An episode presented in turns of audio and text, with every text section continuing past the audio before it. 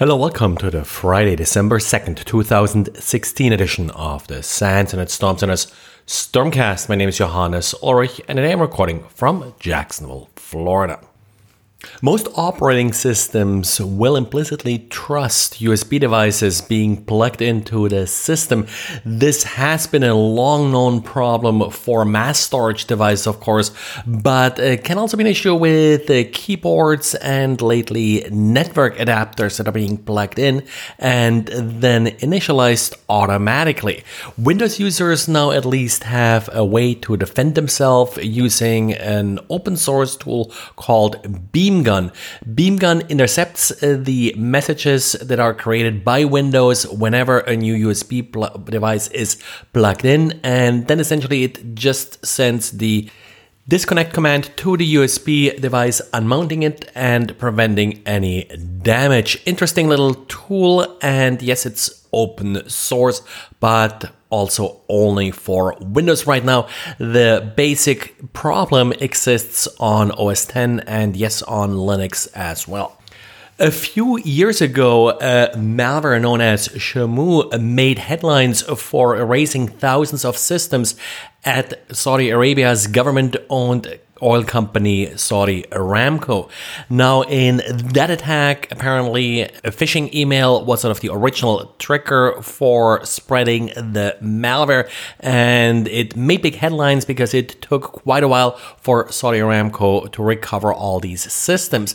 It appears that last week a follow-on to this attack was launched against uh, the Saudi Civil Aviation Authority and a number of additional targets in Saudi Arabia. Again, thousands of systems were erased. This malware will essentially just destructively erase, not encrypt the affected systems. And what was different in uh, this particular case was that multiple targets were hit at the same time. However, at this point, only the Civil Aviation Authority is known as one of those targets. And British ISP KCOM did suffer a major outage over this weekend. Interestingly, just as uh, the Mirai attack was in full swing, and this particular ISP is using Cell modems, or at least only Cell modems were affected by this outage. There has been no public acknowledgement whether or not the Mirai attack or the TR 64, 69, or whatever vulnerability was related uh, to this particular outage. But of course, it appears to be very likely that these two events are related. And Microsoft apparently recently fixed a privilege escalation issue in Windows that has been known since 2014 and hasn't really been acknowledged by Microsoft as an actual vulnerability.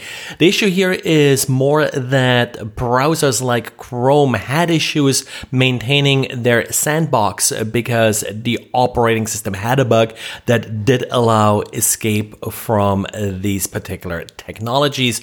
Now, Google did originally note this bug or vulnerability back in December of 2014.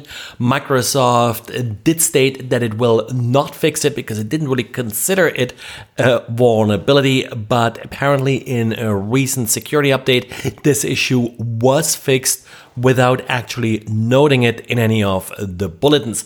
This is something that uh, happens occasionally where what Microsoft considers minor issues are not essentially called out in bulletins as being problems that are being addressed by a particular patch. And if you're looking for a little side project for the weekend, I did publish a post outlining how to use a cheap switch in order to aggregate traffic from multiple network segments and direct it to a sensor. I've used this in my home networks uh, for quite a while successfully and it works for me. This is certainly nothing you want to do in an enterprise network, uh, but as a cheap workaround for a home network where you don't want to have a sensor with a large number of network cards. You don't want to spend the money on relatively expensive tabs that can provide similar features. Uh, these uh, simple, I think I paid $45 switches work quite well. Uh, of course, performance may be somewhat limited, and you may start dropping packets uh, far ahead of the advertised gigabit data rate. Well, uh, that's it for today. So thanks again for listening and talk to you again on Monday.